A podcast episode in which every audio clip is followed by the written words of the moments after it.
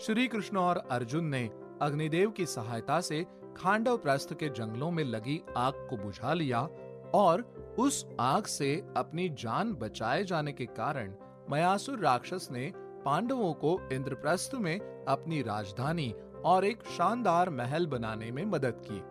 मयासुर रावण का ससुर और एक बहुत ही कुशल वास्तुकार था। सभी देवता, गंधर्व, राजा और ऋषि इस शानदार महल को देखने के लिए आए और युधिष्ठिर ने उनका सत्कार किया। देवर्षि नारद जी की उपस्थिति में युधिष्ठिर के मन में राजसूय यज्ञ करने का विचार आया। युधिष्ठिर ने अपने भाइयों और मंत्रियों से इस विषय में बात की और सभी मान गए। लेकिन युधिष्ठिर श्री कृष्ण से इस बात की सहमति चाहते थे। जैसे ही श्री कृष्ण आए, युधिष्ठिर ने उन्हें यज्ञ के विषय में बताया। तब श्री कृष्ण बोले, तुम्हारे भीतर इस यज्ञ को करने की सभी योग्यताएँ हैं, लेकिन इससे पहले तुम्हें मगध के राजा जरासंध को खत्म करना होगा। वो पूरी पृथ्वी का शासक बनने हेतु महादेव को प्रसन्न करने के लिए एक यज्ञ करने जा रहा है। उसने बलि के लिए सैकड़ों राजाओं को बंदी बनाकर रखा है। उसके जीवित रहते हुए तुम ये यज्ञ नहीं कर सकते। क्योंकि वो कोई न कोई व्यवधान अवश्य उत्पन्न करेगा। बुराई के रास्ते पर चलने वाले जरासंध का अंत होना अब आवश्यक हो चुका है। इसके बाद श्री कृष्ण ने युधिष्ठिर और बाकी पांडवों से कहा, हम उसे युद्ध के लिए नहीं ललकार सकते क्योंकि उसके पास विशाल सेना है। हम उसके पास ब्राह्मण का वेश धारण करके जाएँगे क्योंकि वो अभी भी ब्राह्मणों का सम्मान करता है। इस उद्देश्य के लिए अर्जुन और भीम, तुम दोनों मेरे साथ आओगे। श्री कृष्ण अर्जुन और भीम ने ब्राह्मण का वेश धारण किया और जरासंध के महल पहुँच गए। जरासंध भले ही अपनी शक्ति के नशे में अंधा हो चुका था, लेकिन फिर भी उसने तीनों ब्राह्मणों के समक्ष अपना सिर झुकाया। श्री कृष्ण ने अर्जुन और भीम की तरफ़ इशारा करते हुए जरासंध से कहा, इन दोनों ने मध्यरात्रि तक मौन धारण किया है। बिना देरी किए जरासंध ने तीनों लोगों के ठहरने की व्यवस्था एक कक्ष में की और मध्यरात्रि की प्रतीक्षा करने लगा। कुछ समय पश्चात जरासंध कक्ष में आया और बोला, भले ही तुम लोग ब्राह्मण के वेश में हो, लेकिन तुम में क्षत्रियों की झलक है। मुझे अपनी सच्चाई बताओ। श्री कृष्ण ने जवाब दिया, राजाओं को बलि के लिए बंदी बनाकर तुमने बहुत बड़ी गलती की है। मैं कृष्ण हूँ और ये दो लोग पांडुपुत्र अर्जुन और भीम हैं।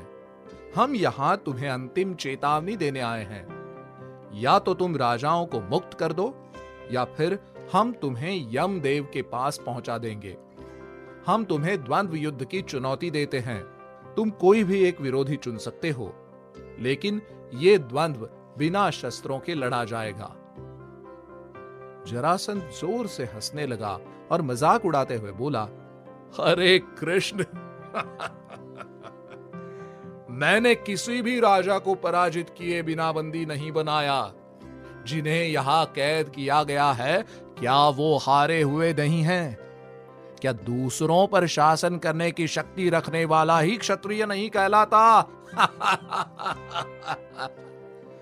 मैंने भी अपना क्षत्रिय धर्म निभाया और अब इस यज्ञ से मैं उन्हें इस जीवन से भी मुक्त कर दूँगा। अरे कृष्ण, तुम और अर्जुन तो मुझसे लड़ भी नहीं सकते। तुम्हारा मुझसे कोई मुकाबला ही नहीं है। इसलिए मैं भीम को ही इस द्वंद्व के लिए चुनता हूँ।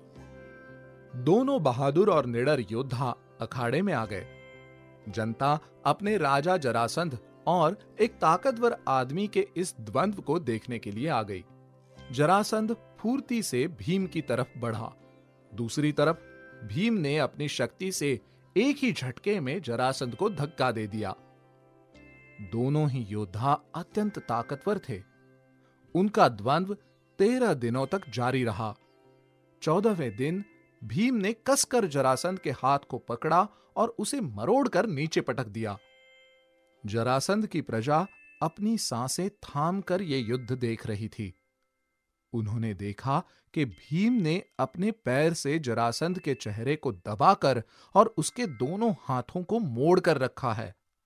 तभी श्री कृष्ण बोले, हे पराक्रमी वृकोदर इस दुष्ट को ज़िंदा मत छोड़ना। इसे इसके पापों का दंड मिलना ही चाहिए। श्री कृष्ण की बात से भीम के अंदर एक नई ऊर्जा का संचार होने लगा और एक जोरदार गर्जना के साथ भीम ने जरासंध को दो भागों में चीर दिया। इस तरह जरासंध का अंत हुआ और अर्जुन और श्री कृष्ण ने सभी राजाओं को कैद से मुक्त करके जरासंध के पुत्र सहदेव को मगध का राजा बना दिया। श्री कृष्ण सहदेव को सलाह देते हुए बोले, हे सहदेव, अपनी शक्तियों का कभी दुरुपयोग मत करना। मुझे पूरी उम्मीद है कि तुम अपने पिता की तरह मृत्यु को प्राप्त नहीं होगे। अपनी प्रजा पर दया भाव रखकर निष्पक्ष शासन करो। इसके बाद श्री कृष्ण और दोनों पांडुपुत्रों ने इंद्रप्रस्थ की ओर प्रस्थान किया, जहाँ बलराम उनकी पहले से ही प्रतीक्षा कर रहे थे। कुछ पुराणों के अनुसार दानवों के राजा विप्रचित्ती ने जरासंध के रूप में जन्म लिया था, जो हिरण्यकश्यप और हिरण्याक्ष का रिश्तेदार था।